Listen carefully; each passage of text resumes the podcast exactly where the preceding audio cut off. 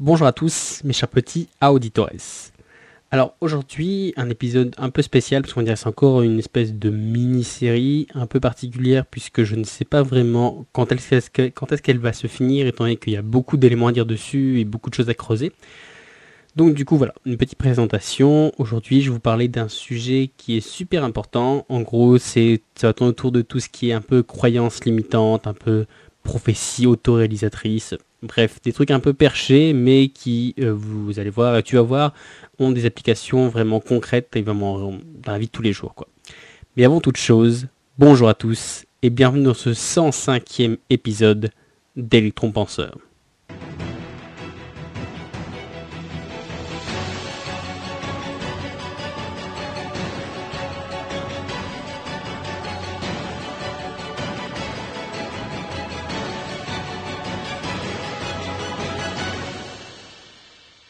Bonjour à tous. Alors du coup, aujourd'hui en fait, euh, cette espèce de petite mini-série, en gros, elle va avoir euh, en, point commun, en espèce de fil conducteur, fil rouge, vraiment en fait le, concept de croyance limitante, de voilà en fait c'est le fameux genre euh, tu peux si jamais tu y crois ou ces trucs un peu qui sont perchés. Mais là, on va y voir vraiment des applications vraiment concrètes. On va vraiment avec beaucoup d'histoires. Je pense que dans chacun, en fait, que je sais pas encore combien d'épisodes je vais faire parce que pour chacun, en fait, vous allez voir que je vais vraiment m'appuyer sur une petite histoire, enfin une bonne histoire, et vraiment essayer à la, décomposer pour vraiment finalement comprendre le concept même. Donc c'est une approche un petit peu différente que je fais d'habitude. D'habitude c'est plus l'inverse. En gros, euh, c'est plus j'essaie de défendre une idée et je trouve une histoire, enfin une histoire ou une image pour illustrer. Et là c'est plutôt en gros je pars de l'histoire et en gros j'essaie d'en extraire un peu bah, finalement les concepts ou autres. Alors du coup, aujourd'hui, donc comme j'ai dit, finalement, euh, la première des histoires, le premier des petits épisodes, comme j'ai dit, j'ai aucune idée de combien il va y avoir d'épisodes, on verra bien.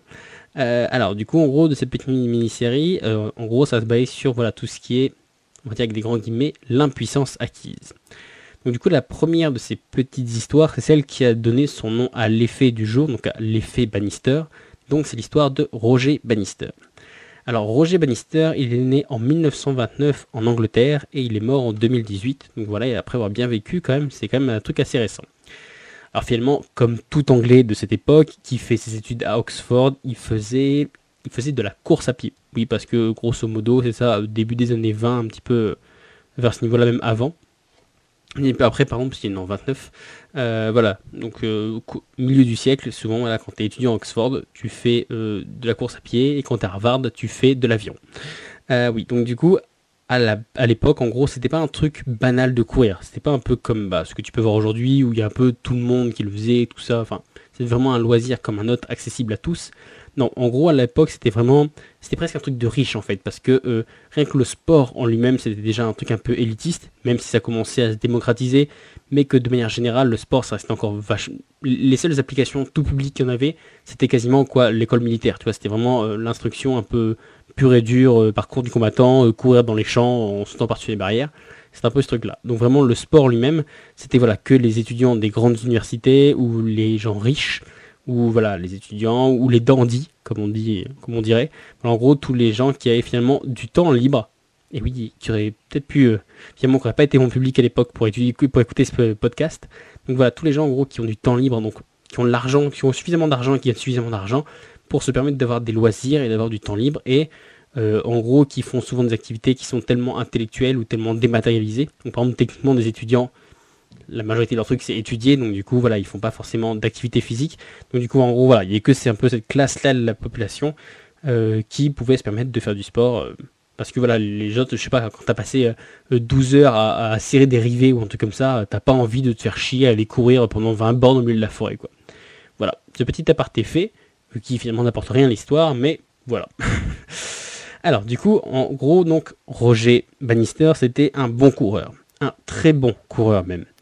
Mais, et c'est là que c'est super important, mais c'était pas le meilleur. En gros, c'était pas une espèce d'Usain Bolt invaincu ou tu sais un peu comme les champions qu'on a en ce, un peu en ce moment, tu vois les un peu les Phelps, les Nadal tu vois des mecs qui genre de temps en temps on vient un peu les titiller, mais sinon voilà, il reste quasiment invaincu du début à la fin. Non, en gros, lui c'était un bon coureur parce qu'en 1952, il a participé au JO à Helsinki. Donc voilà, le gars il a quand même un petit niveau puisqu'il va quand même au JO. Mais comme je t'ai dit, c'est pas le meilleur. Et c'est tellement pas le meilleur qu'il termine même pas sur le podium, puisque à l'épreuve du 1500 mètres, il finit à la quatrième place. Donc du coup, c'est pas le meilleur, mais il va réaliser un exploit. Un exploit qui lui vaudra de rentrer à jamais dans l'histoire du sport, de la psychologie, et sûrement encore plus important, de l'histoire de ce podcast. Alors, pour mettre un petit peu dans le contexte, à l'époque, on considère qu'il est impossible de courir le mile en moins de 4 minutes. Le mile, pour la, conversion, un mile c'est 1,609 km. Donc du coup voilà, on se dit que c'est impossible de courir cette distance-là en moins de 4 minutes. Quand je dis impossible, c'est genre humainement impossible. Un peu comme, je sais pas, euh, sortir de l'attraction terrestre juste en sautant ou marcher sur l'eau. Désolé Jésus, pas de chance pour toi. En gros, voilà, comme j'ai dit, c'est impossible. Et finalement, qui a dit que c'était impossible? Eh bien, tout le monde. Les sportifs, c'est-à-dire ceux qui le faisaient tous les jours, le public, forcément, qui se laisse facilement impressionner, et même surtout la science. Oui, t'as bien entendu, la science, la toute-puissance science, elle avait jugé que c'était un mur infranchissable, que jamais personne n'arriverait à courir le maïs en moins de 4 minutes, qu'en gros c'était une espèce de limite ultime du corps humain, et qu'elle est même déconseillée aux gens d'essayer de la franchir parce que ça représentait euh, un risque mortel d'épuisement. En gros, voilà, pour eux, c'était vraiment la limite de la limite, quoi. Eh bien, finalement, le 6 mai 1954, Bannister, il va courir le maïs en 3 minutes, 59 secondes et 4 dixièmes. Alors oui, je sais, ça fait que 6 dixièmes de seconde en moins que la limite. Du coup, on peut se dire, ouais, bon, il l'a battu, mais peut-être qu'il s'est vraiment rapproché beaucoup.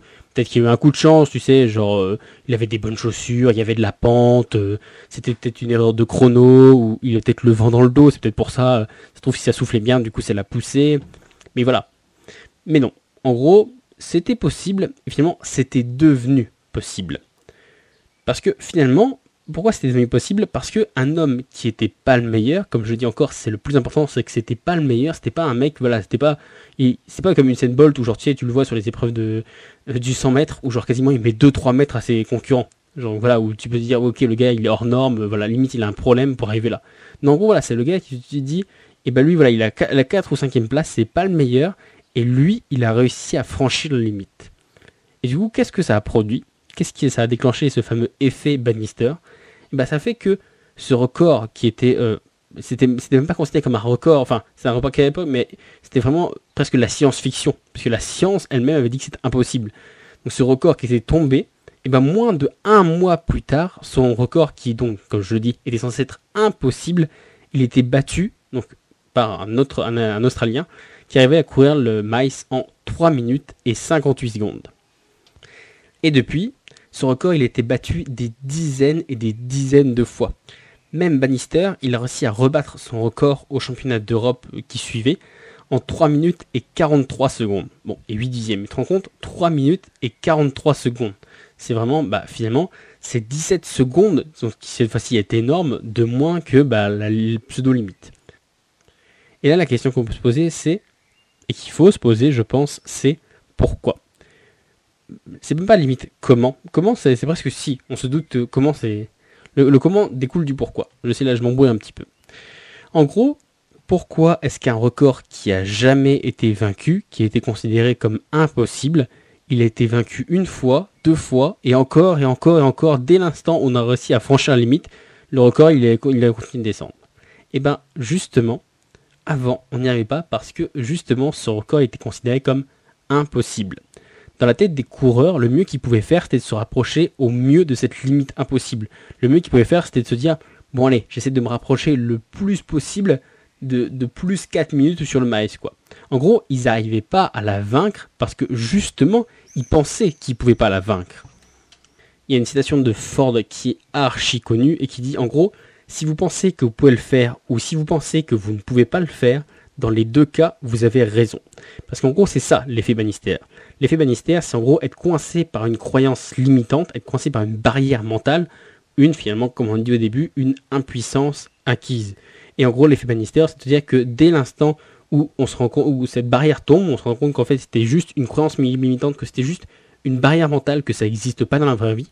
Bah du coup, il y a une espèce de switch, le, comment, euh, j'ai un changement de mindset, comme on dirait, euh, et donc du coup qui fait que bah du coup en gros ça, débloque plus ou moins le cerveau où en gros il se dit ça c'est possible et donc du coup il se donne les moyens pour y arriver.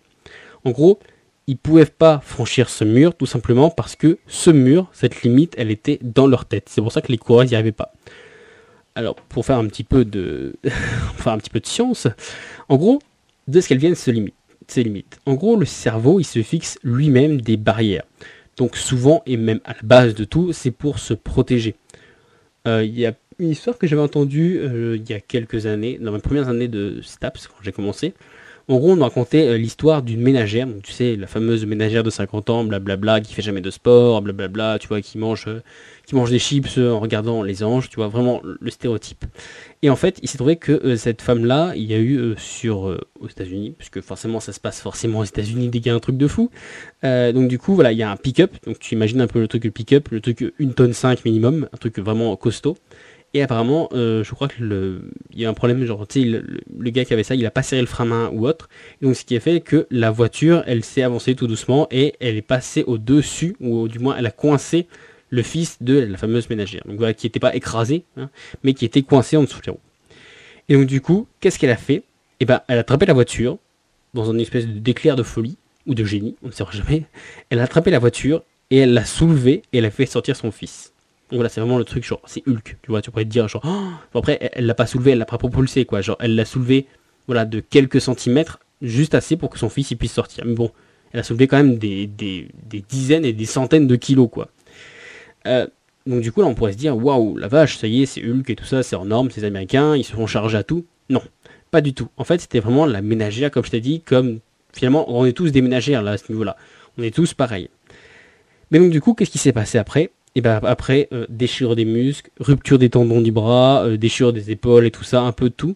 Parce que, en gros, en fait, elle était passée outre ses limites. En fait, le, fait qu'elle voit voilà, son enfant qui allait presque se faire écraser sous ce, pick-up ou qu'elle est restée coincée, du coup, il y a un truc qui a vrillé dans sa tête. C'est un peu comme, euh, tu sais, on a tous su ça, en gros, une espèce d'instinct de survie.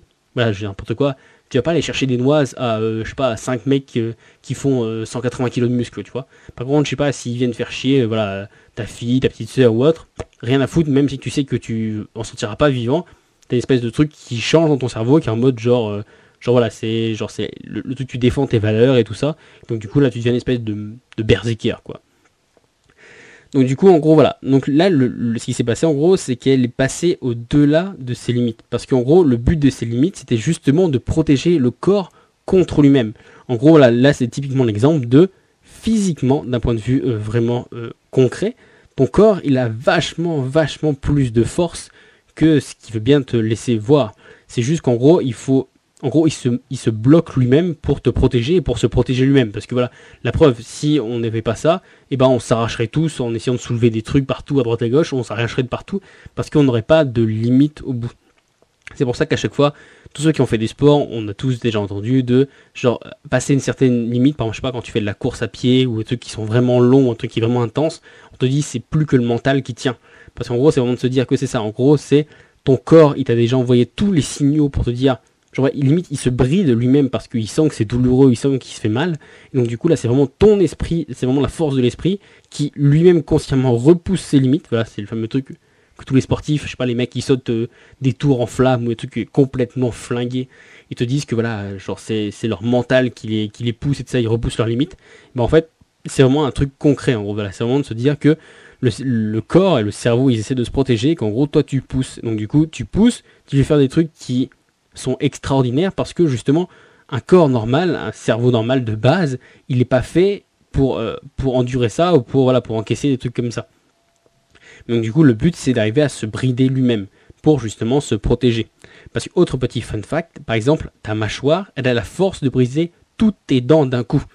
Euh, oui, vraiment toutes tes dents d'un coup. Si vraiment tu ne retenais pas ta mâchoire, elle les briserait tous, juste si tu, voilà, si tu claquais les dents, boum, elle briserait tout. Mais le cerveau, qui est pas la moitié d'un con, forcément, lui, il l'en empêche. Il fait que finalement, quand tu fermes ta bouche et que ton cerveau détecte qu'il n'y a rien dans ta bouche, hop, limite, tu essaieras de, frapper, enfin, et pas de frapper trop fort non plus, je veux pas que tu te fasses mal, mais tu essaieras de frapper, tu sais, de, fermer ta bouche assez rapidement, et tu verras qu'au moment où tu arrives au niveau de, que ta mâchoire va se fermer, t'as l'impression que ouf, ça ralentit ou autre, parce que ton cerveau, en gros, voilà, il se met une limite, il se, il se bride. Alors que pourtant, il a de la force. C'est d'ailleurs pour ça qu'on peut couper un doigt avec les dents. CF, Gollum et par exemple. Mais en gros, finalement, voilà, c'est pour ça que c'est le fameux truc, tu sais, quand, euh, quand t'as mal, voilà, on te dit, genre, voilà, mort un chiffon, mort un truc comme ça, parce que tu peux mettre vachement plus de force.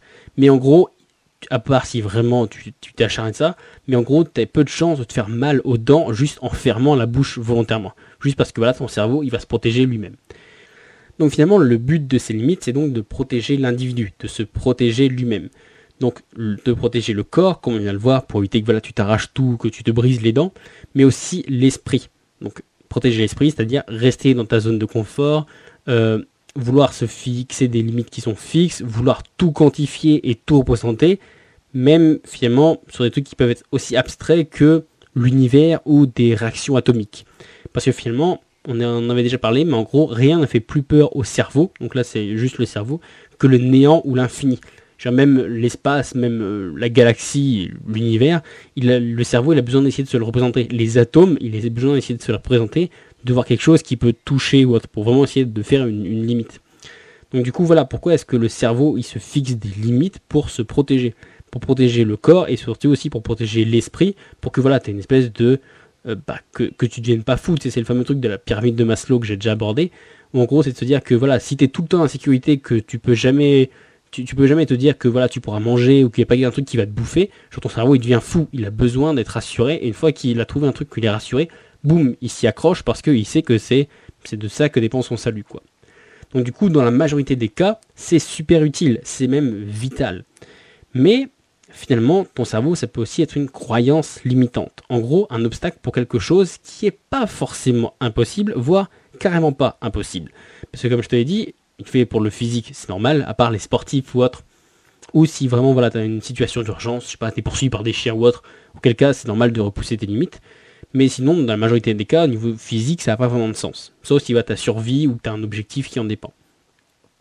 Mais par contre, d'un point de vue mental, en fait, le truc c'est que, vu que le cerveau, dès qu'il trouve un petit truc qui le rassure, il s'y accroche, du coup, tu peux vite te retrouver à penser que des choses sont impossibles parce qu'il t'aura fixé des limites. En gros, comme on l'a dit, finalement, tout ce qui est, euh, derrière ces limites, pour lui, c'est impossible. Donc, du coup, finalement, il va se fixer des limites, mais qui sont pas forcément impossibles, voire carrément pas. Ça peut être par exemple changer de travail, ou se lancer dans un projet, ou changer complètement de style de vie. Tu vois, c'est que des trucs où rien t'en empêche en théorie. Je veux dire, changer de travail, tu rentres ton patron, tu jettes des lettres de démission, tu vas voir un autre patron, tu lui donnes ton CV. Voilà, c'est pas un truc impossible ou autre.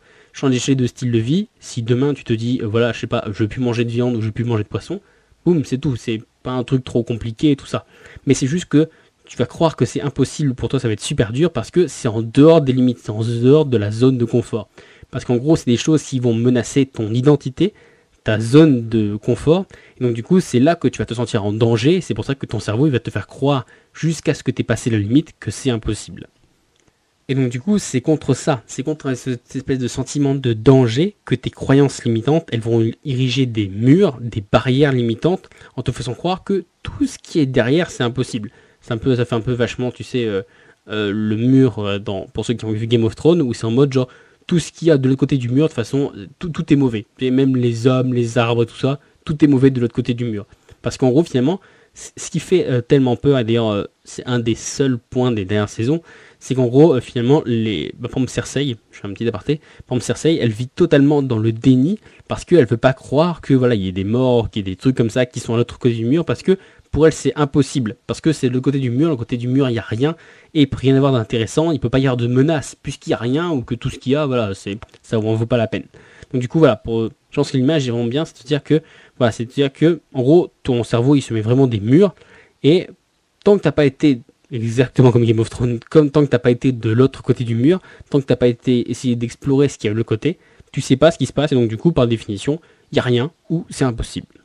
Donc du coup, finalement, voilà, dès que l'instant où tu arrives à passer outre, où tu ouvres la cellule, bah du coup, tu pars à la conquête d'un monde que tu pensais interdit, que tu pensais impossible.